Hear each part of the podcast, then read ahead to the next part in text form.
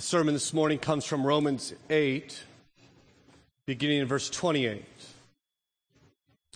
It's Romans 8, beginning in verse 28.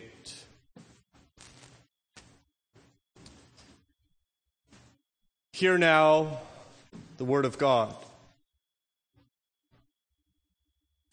And we know that for those who love God, all things work together for good for those who are called according to his purpose. For those whom he foreknew, he also predestined to be conformed to the image of his son, in order that he might be the firstborn among many brothers. And those whom he predestined, he also called. And those whom he called, he also justified.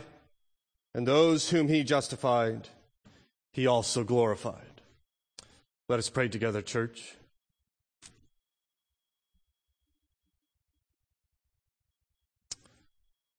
Father, we are your children. We are saved today not because of our work, but because of your work. For it is by grace we have been saved, not by works. It is your gift so that none of us may boast. And it's in understanding that you have saved us that we find our great security, that we are yours and forever will be. And so help us today to hear from you through your word, which you have given us. Help us to have ears to hear a mind to understand, a heart to rejoice, and eyes to see the glory of Jesus, our Savior. For it's in His name we pray. Amen. Throughout the nation of Peru, there exist a number of man-made hills and valleys. What's interesting about these hills and valleys that have existed for, we believe, somewhere around 5,000 years is that at least until recently, they had no apparent function or even apparent pattern. The hills would go on for 100 or 200 yards and abruptly stop, or it would go on and, and, abruptly turn to the right and then go on for 50 more yards and then turn to the left and so forth.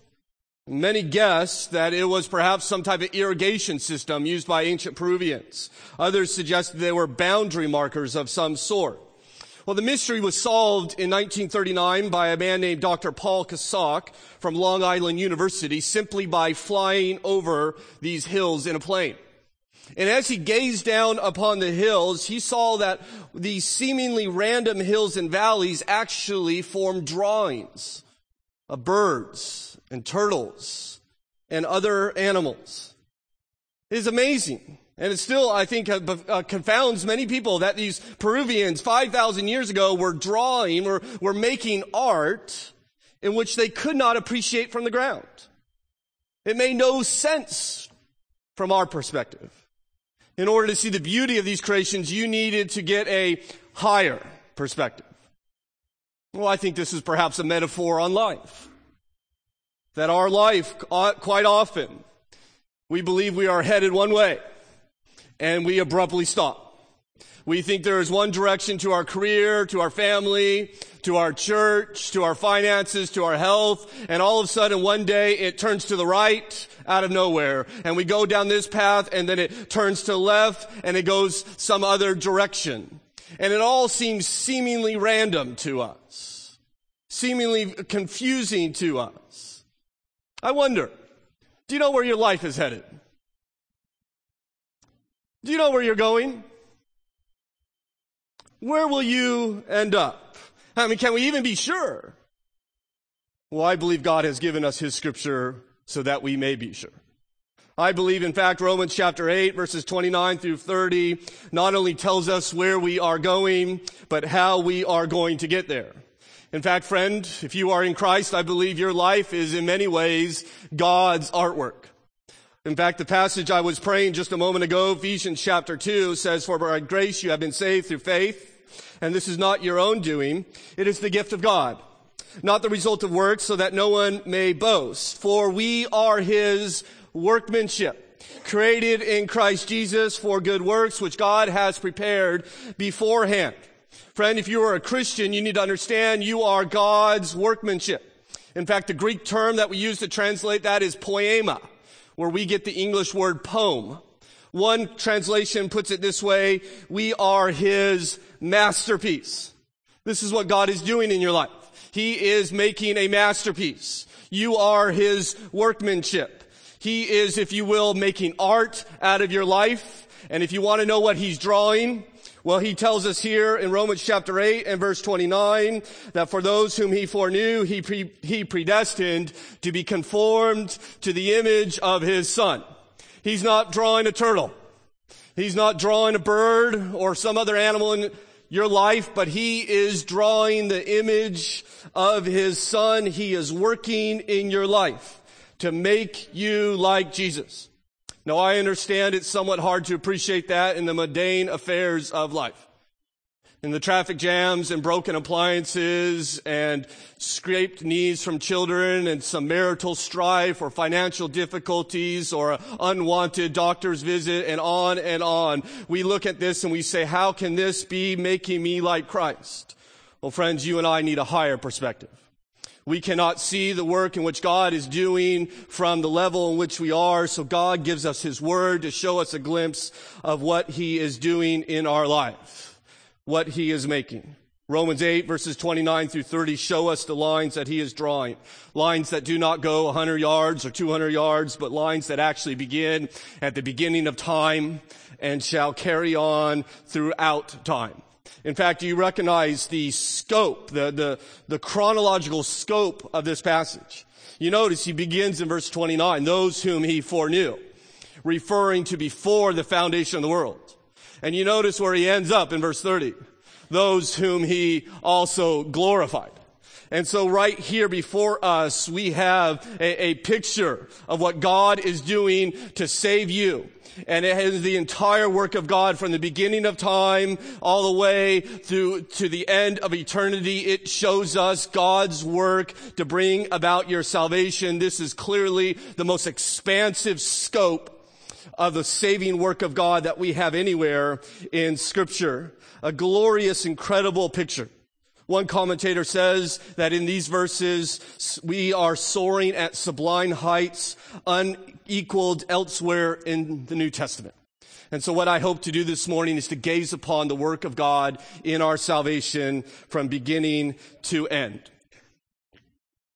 And we want to do this not simply so that we may know what God did in the past or what God is doing in the future, but that we may know what He is doing for us today and tomorrow and the next day. In fact, we studied Romans chapter 8 and verse 28 last week. And we saw that we know for those who love God, all things work together for those who love, uh, for those who are called according to his purpose. And we spent a little bit of time on this phrase that begins verse 28. It says, and we know. We know this to be true. But the question that may be raised is how? I mean, it doesn't feel like all things are working for our good. How do you know that to be true? Well, look in the first word in verse 29. He says, for those whom he foreknew, he also predestined and onward. You see what verses 29 and verse 30 are. They are the, the, the reason why we may believe verse 28. Some have said verses 29 and 30 are the foundation upon which the, the mansion of verse 28 is built. I can promise you this morning that all things work for your good, Christian. Because, for, God foreknew you. And he who foreknew you predestined you, and he who predestined you called you, and he who called you justified you, and he who justified you glorified you. This is often referred to and has been referred to over centuries as the, verses as the golden chain of redemption. There are five links in this chain, each forged by God. You notice that God is the subject of all these verbs. It's those he foreknew, those he predestined, Those he called, those he justified, and those he glorified. Paul wants to emphasize the fact that you are saved not by your works, but by God's work. In fact, you contributed nothing to your salvation. He did all the work, and you're not going to get to heaven and give God a big high five and said, we did it. Way to go team, right? It is his work. He has done it all for you, which is why you can be sure it will be completed. Because if you forge one of those chains in that link in your redemption, I'll tell you friends, it would be a weak chain indeed. Your salvation is God's work from the beginning of time to the end of time, each link formed in heaven. In fact, what lies before us is often described as the sovereignty of God in salvation. I am well aware this morning that when we use words like predestination and foreknowledge, we are walking into some controversial areas. I understand that what I will teach you this morning will raise some emotions in your heart. We need to consider these truths, however. They are hard, they are deep, but they are God's word. And many of you, while I'm preaching this morning, in your heart will agree with what I'm saying, and you will be saying, Amen, preacher. Many of you, while I teach this morning, will be inundated with more questions. If what he's saying is true, what about this? And what about this? And what about this? Many of you, while I'm preaching this morning, will not like anything that I'm saying at all. In fact, you may even throw your shoe at me. I'm fast, so I'm not worried. Right? And so let's be aware that today we come to an open-handed issue the sovereignty of God in salvation, election. There are issues I will fight you for. The incarnation of Jesus Christ, the virgin birth, his sinless perfection, his substitutionary atonement, his bodily resurrection, his imminent return. There are some things that I will be happy to disagree with you. When is he coming? What happens before? What happens after? And even the sovereignty of God in election. And so these are not issues for us to divide upon. In fact, there is even disagreement amongst your elders on how God works in salvation. And so we can continue to worship together in unity and still have disagreement on these issues. And so let's just briefly consider, before we even get in the text, let's lay a little groundwork to make sure we understand pretty much the two options that Christians hold in how they became a Christian. How did you become a Christian? There are really two different ways to understand this. We can call option one, number one, salvation possible.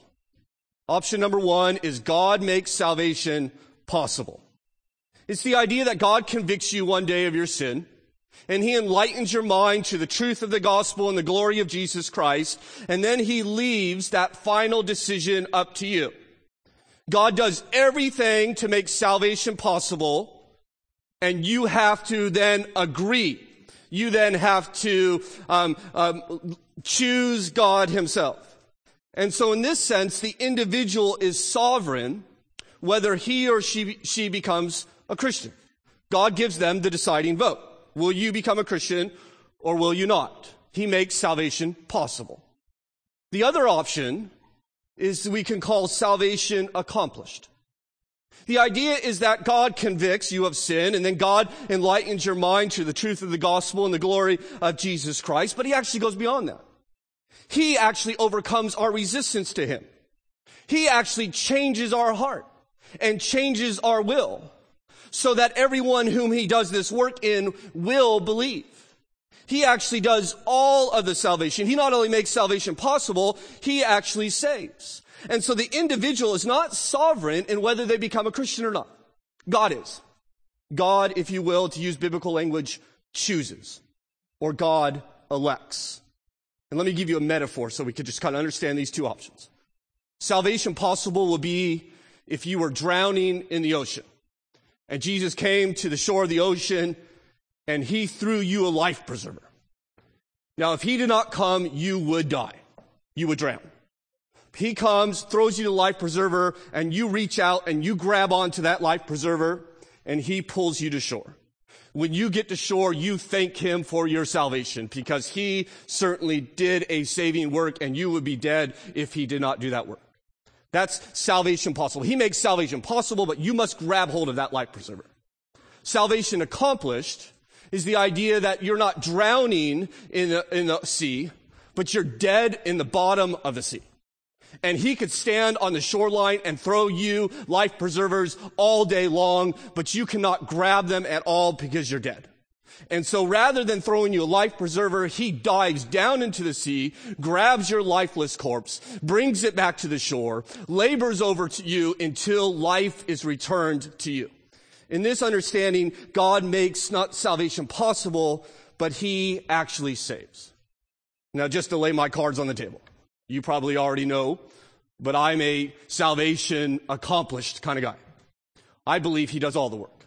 I don't believe that man is, in, is sovereign as to whether God gets what he wants. I believe God chooses who will be saved. And I understand that is very difficult and hard to understand. I didn't always believe that. For about 10 years of my Christian life, I rejected this teaching. And about 10 years ago, through my study of God's Word, I became convinced of it. And I will tell you that my life changed radically. It was probably the most fundamental change in my life next to becoming a Christian. My worship changed, how I treated my wife changed, how I understood my finances changed, everything about me changed. And so I know, I know these are open-handed issues. I think they are very important. And so we may disagree on that. So that's just the context. But what can we agree on before we get to the text? The point of this passage is not to create debates amongst us. The point of this passage is not so that we can have division over issues of election. See, Paul's writing as a, a, pastor, not a theologian. And he wants you and I to have security and confidence and assurance and certainty in the midst of a troubled and tiring life that we are his and that our salvation is certain. And if the best way to tell us that our salvation is certain, Paul says, is look what God has done to save you. He's done all of this work. He is the subject of all these verbs. From the very beginning to the very end, God is committed to save you. And therefore there are none lost. There are no dropouts. There are none that, that get to step three and then fall away. Paul wrote, I am confident in this, that he who began a good work in you will bring it to completion in the day of Christ Jesus. And so my hope, friends, is that we not leave this morning with a bunch of theological questions, though we may have those. My hope is that ultimately that we leave here with a renewed sense of security in God. That we leave here with a spring in our step and spine in our, a steel in our spine and our heads lifted high and hope in our heart believing that my God has saved me, my God is committed to saving me, and my God will never waver in that commitment. So come on world. My God reigns. If God is for me, who can be against me? Friends, that's my hope for you. That's my hope for me, that we would leave here strong, stable, enemy-loving, risk-taking, generous, gracious giving Christians, knowing that God is for us from the beginning of time to today, to the end of time. And so what do I have to fear? God is with us. And if you are here this morning and you are not a Christian, we are delighted that you are here. We thank you for coming. My hope for you, my goal for you this morning is that you would see that you cannot save yourself. So many in this world are trying to save themselves by their own good works, their own deeds, their own kindness and generosity. Friend, it will not work. I don't know where you got that idea, but the Bible t- teaches us over and over and over and over and over it is not true. My hope is rather than you trying to save yourself, you would despair of your own self effort and rely completely on the effort of Christ for you. Five simple points this morning. The five verbs, the, each link in the golden chain. God foreknew you. God predestined you. God called you. God justified you. And God glorified you. Number one, God foreknew you. This is where we'll have the bulk of our disagreement. Verse 29 says, For those whom he foreknew. And so what does it mean that God foreknew us? Well, I do want to understand, we all would agree that this is, he doesn't for, he's not talking about everyone, right? Because you notice those whom he foreknew, he what? He predestined. And so this is a select group of people. We in some sense can say God, God knew everyone, right? But he's talking about a, a unique group. So what does it mean that he foreknew you? Now again, there's two options here. Those who believe in a, a, kind of a salvation possible view will understand this term to be uh, an equivalent of foresight. They, they would say that for, for those whom God foresaw, that God looked down the corridor of time and saw something about them. Most of those people will say he saw their faith. And so he looked, before you even existed, God knew or God foresaw that you would believe him. And based upon that foresight, he, he chose you. And so they would kind of add a phrase here in verse 29. For those whom he foreknew who, that they would believe in Jesus, he predestined. Right? He chooses them because he saw they first chose him. He saw their faith and chose them based upon that. Foresight. The other option would be the synonym I would use is for loved. Rather than God knowing something about people before they exist, he actually knows them personally. He loves them. He's in a relationship with them before they even were created. That he knows you. He has a relationship with you. And he didn't know what we would necessarily, it's not that, no, of course he knew what we would do before we existed, but he knew a people himself. Before you even existed, God loved you. God placed his love on you and chose to enter into a relationship with you. Now, I believe this is teaching this idea for love, not foresight. I believe this for a number of reasons. That, that I, first of all, if I believe if God is just looking through the corridor of time to seeing who would choose him, he would see zero people. I do not believe that you and I are free on our own to choose God. I believe that because Romans 3:10 tells me for no one seeks God. In case we don't understand what no one means, Paul goes on and says not even one. There is none that seek God. But we don't have to look all the way back to Romans 3. We could just look here in Romans chapter 8 and verse 7, a text we studied a number of weeks ago, where he says, For the mind that is set on the flesh is hostile to God. For it does not submit to God's law. Indeed, it, you see that word? Cannot. The mind in the flesh is not free. It cannot. It does not have the freedom to submit to God's law. There's no freedom there. It's free to sin, but it is not free to submit to God's law. And note verse 8 those who are in the flesh cannot please God. Well, I think choosing Christ, putting your faith in Christ, would be very pleasing to God.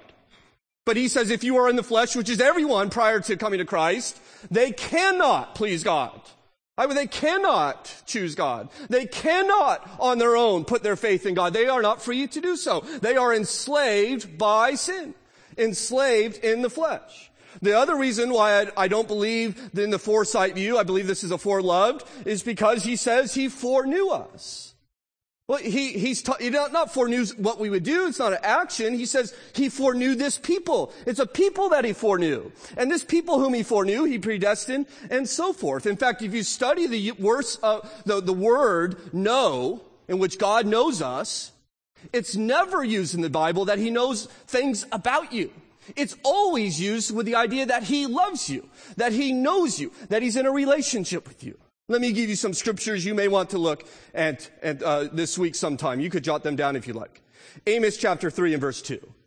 He says, Of Israel, you only have I known of all the families of the earth. Now, God knows all families, doesn't he? I mean, he's not like this only nation I know. But when he says, you alone I know, he's saying, you alone I've chosen. You alone I love. You alone I have a relationship with. Or Hosea 13 verse 5. It was I who knew you in the wilderness, in the land of drought. It's not what God knew what they would do in the wilderness. He says, I took care of you. I, I knew you. You were mine. I loved you. Genesis 18 verse 17. Shall I hide from Abraham what I'm about to do? No, for I have chosen him. That word chosen isn't actually the word chosen. It's the word no, for I know him. You see what the translators are saying? It's like God, when he says he knows someone, he means he's in a relationship with them. Jeremiah 1 5, before I formed you in the womb, I knew you. It's not that I knew what uh, Jeremiah would do. He says, I knew you. I chose to be in a relationship with you. Jesus will say to the hypocrites, according to Matthew 7 and verse 23, I never knew you. Depart from me, you workers of lawlessness. Now, Jesus knows everyone, doesn't he? So what does he mean when he says, I never knew you? Well, I've never in a relationship with you. I, I, I was never, I, I never had, had, chosen you. I never had placed my love upon you. First Peter 1.20 even refers to Jesus as being foreknown. He was foreknown before the foundation of the world. The Bible's not saying that God knew what Jesus would do, but it means that he had a relationship with Jesus. Last one, Galatians 4 and verse 9.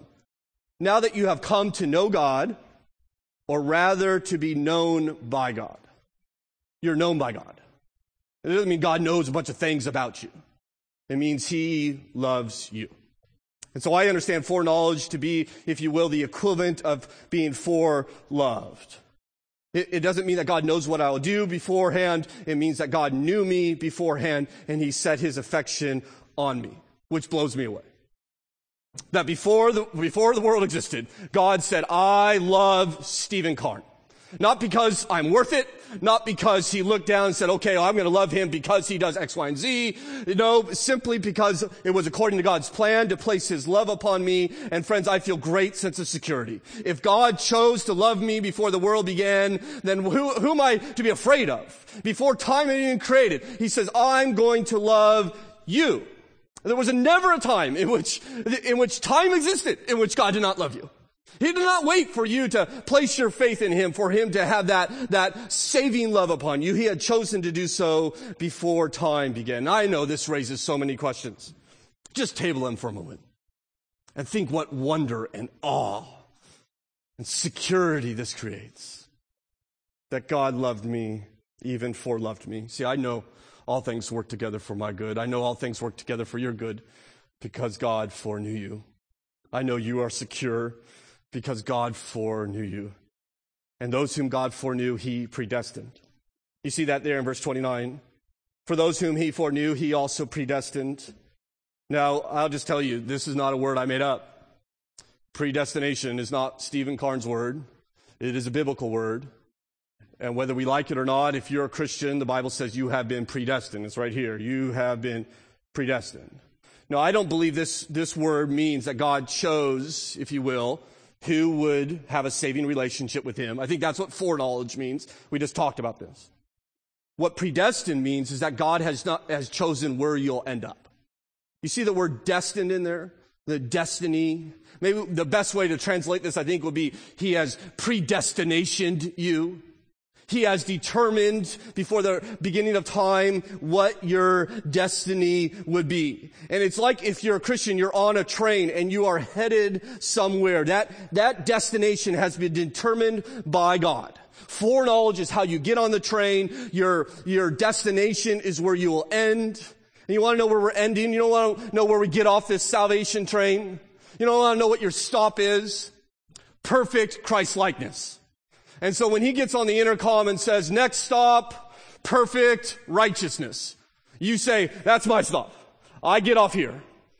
Holy perfection. That's me. Glorification. Okay, this is where I get off on this train. This is where your destiny is. In fact, you notice verse 29 says, He predestined you to where? Where are you going? To be conformed to the image of His Son. God has eternal plan to make to create a people like Jesus. He wants to create people who look like Christ, who are in his image. The Bible tells us in Philippians chapter 3 and verse 21, for our citizenship is in heaven and from there we await a savior, the Lord Jesus Christ, who will transform your lowly bodies to be like his glorious body. That's your destination. To become like Jesus. 1 John chapter 3. Beloved, we are God's children now, and what we will be has not yet appeared, but we know that when he appears, we shall be like him. You're going to become like Jesus, Christian. That's where you're headed.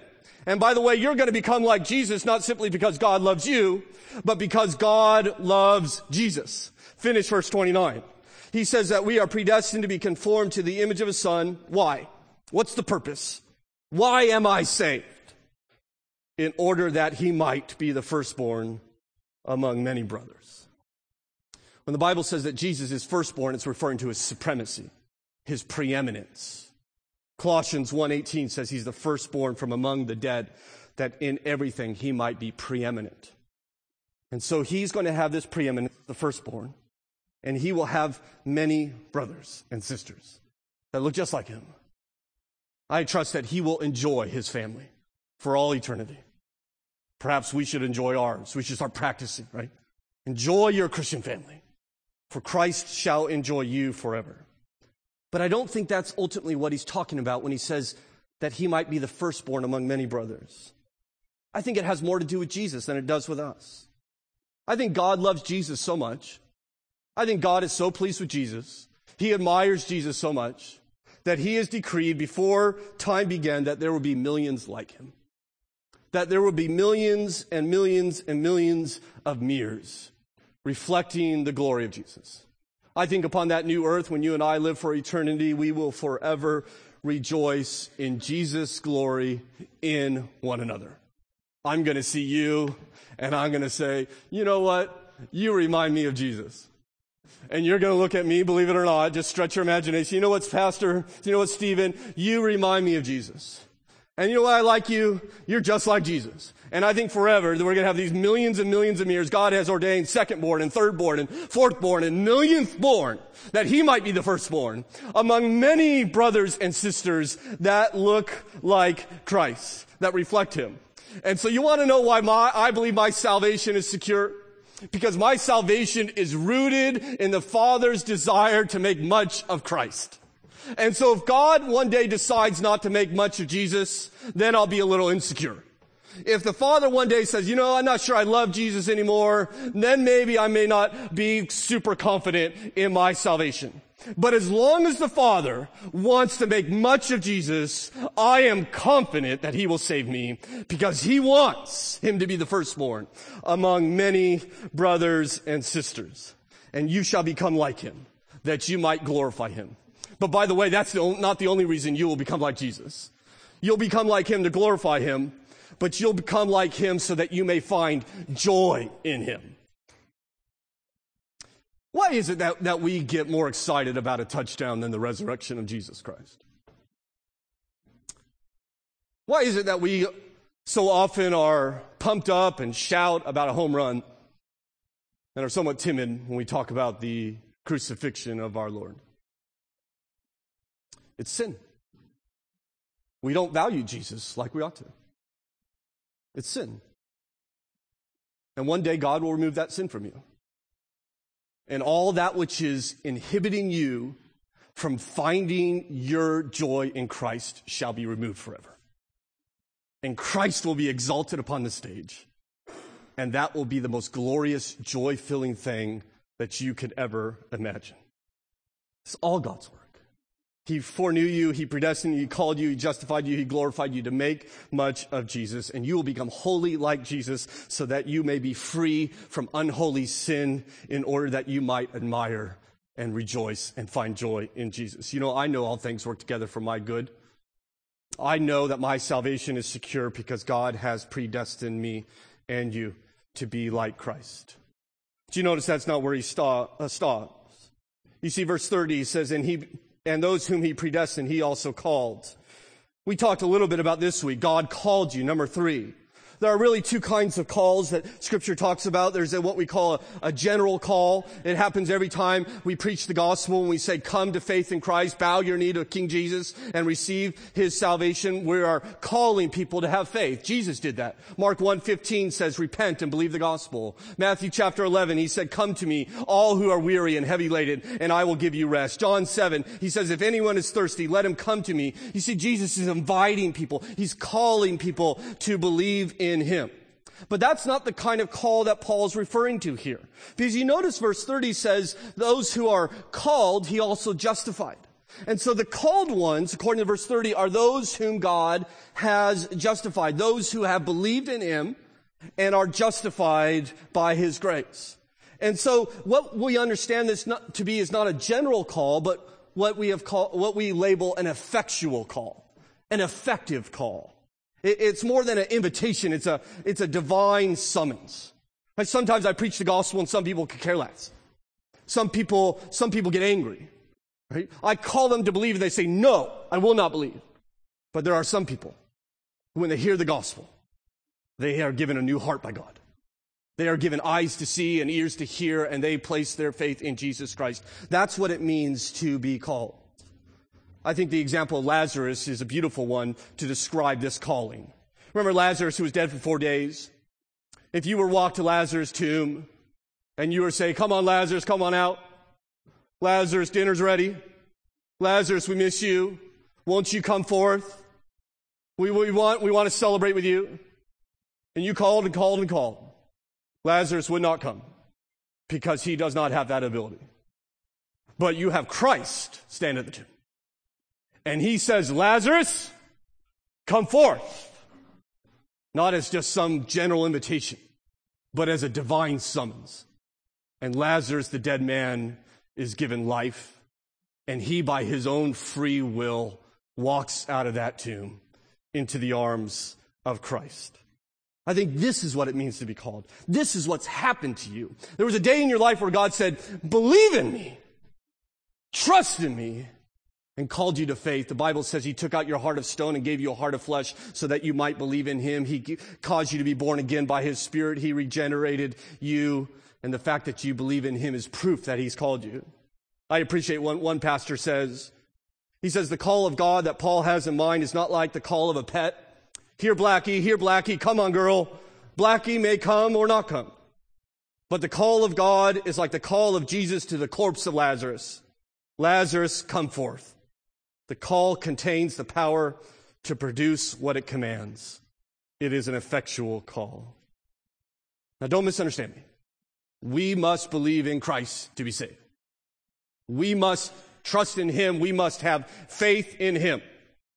But, friends, I'm convinced that I believe in Jesus because he first called me to do so. Faith is what I do. It is my faith.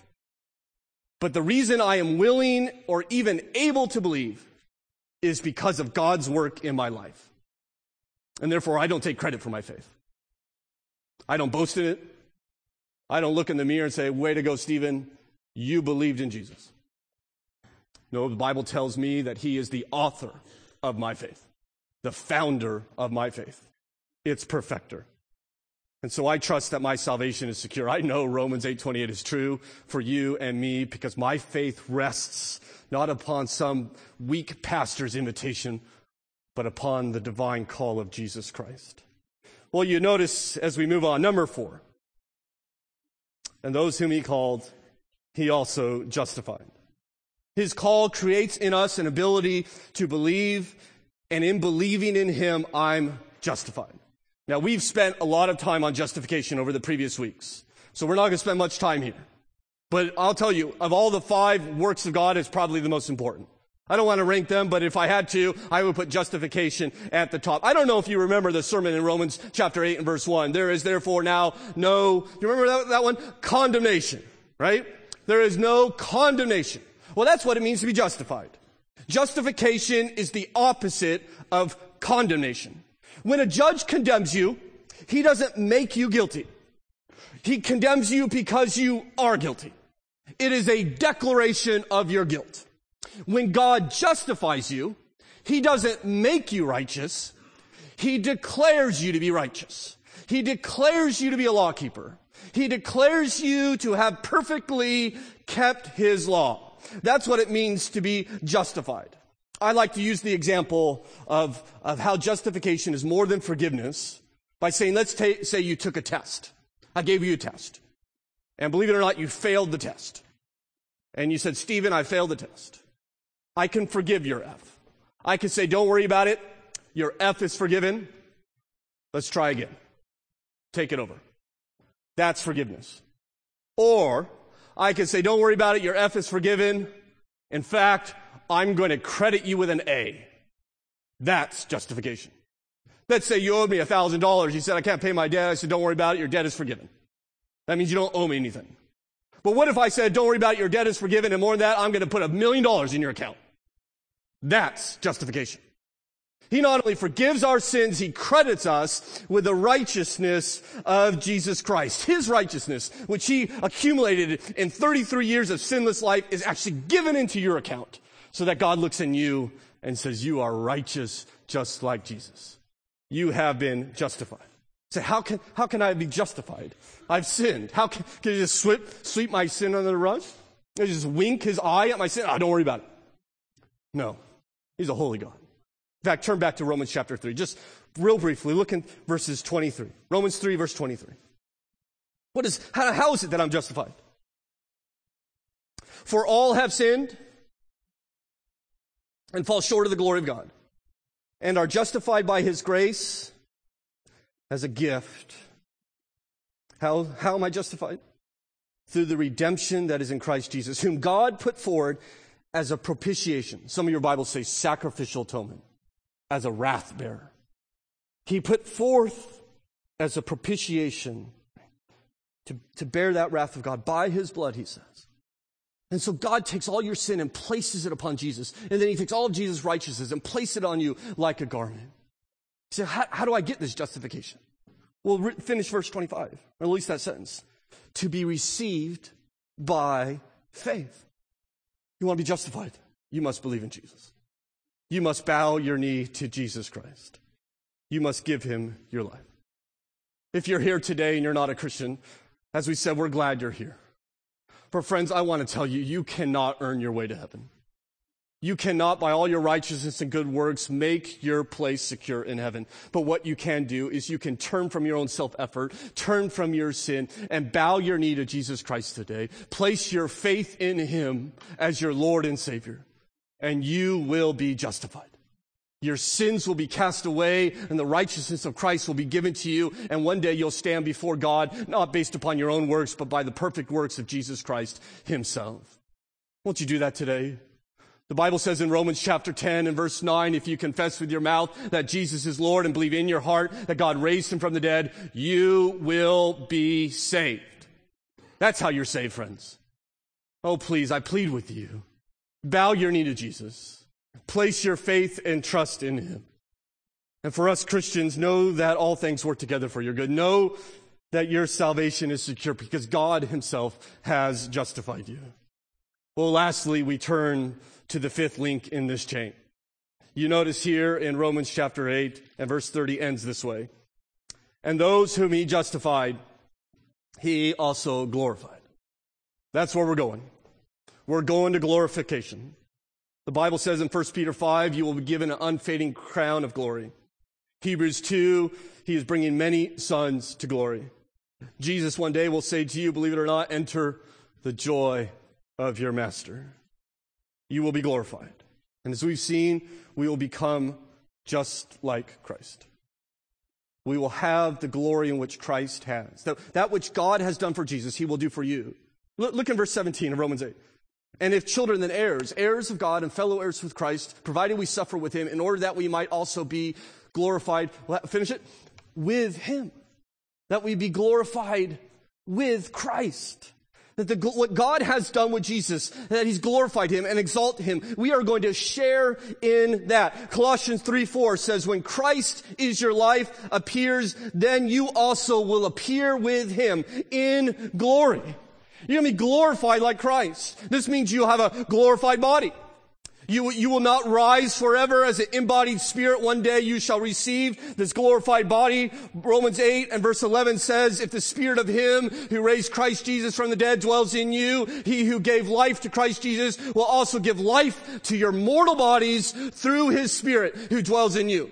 The Bible tells us here in Romans chapter 8 and verse 23 that we eagerly await the adoption of sons, the redemption of our bodies. And so one day, friends, you will have a redeemed body, a glorified body. Paul says that it was sown in dishonor, it will be raised in glory. That means you will have no pain, you will have no weakness, you will have no sickness. You know, last night before I went to bed, I took some ibuprofen for a headache. I took an allergy pill for runny eyes. I took some Tums for heartburn. One day there will be no more headaches, no more allergies, no more heartburn, no more cancer, No more chemotherapy, no more hospitals, no more IVs, no more nurses, no more doctors, no more sickness. A glorified body, that's where you're going. Strong, healthy, glorious. You will be radiant because God has done it. But your glorification will not only be bodily, it will be spiritual. You'll become like Christ in your heart. It's already started. Your body is wasting away this very moment, but your spirit is being renewed by God. The Bible tells us in 2 Corinthians chapter 4, do not lose heart. Though our outer self is wasting away, our inner self is being renewed by day. For in this light and momentary affliction is preparing for us an eternal weight of glory that is beyond all comparison. You and I are wasting away, but we are being renewed at the very same time. 2 Corinthians chapter 3 says, We all with unveiled faces, beholding, beholding, beholding the glory of our Lord, are being transformed into the same image from one degree of glory to another. You know, some people say seeing is believing. That's not biblical. I'll tell you what it is. Seeing is becoming.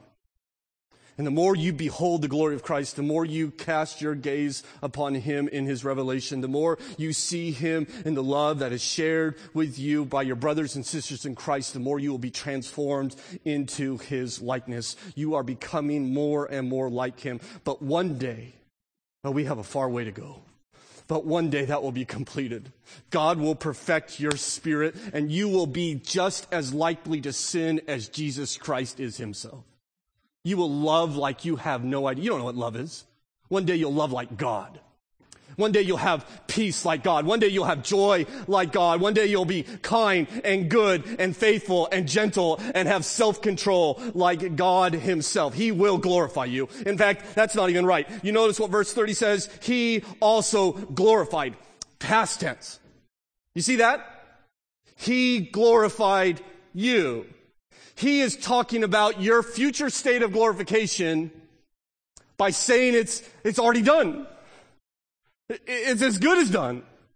He has decreed it from the beginning of time to put you on this train to take you from foreknowledge all the way to glory. This is what he has decided to do. I praise the Lord that my salvation is not up to me. It is not dependent upon me. He is the one who saves. And it is good as done. And friends, I feel so secure knowing I rest all of it in the hands of a good and gracious Father. No one will pluck me or you out of his hand because he is the one who put you there and he is the one who will hold you there. You shall call his name Jesus Jesus because he will make salvation possible?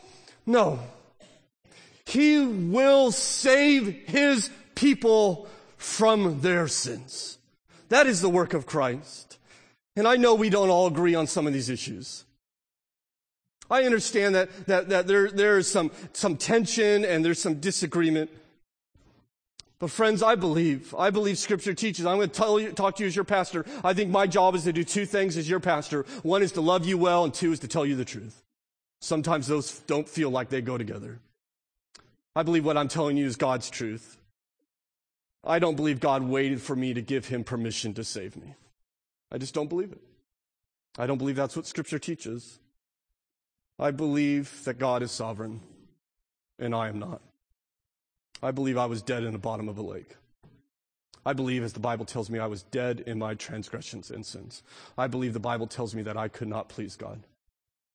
And He saved me. From before time to the end of time, my salvation rests in His hands, and I feel so secure to be there. It is His work. And yet, as I said, we don't all agree.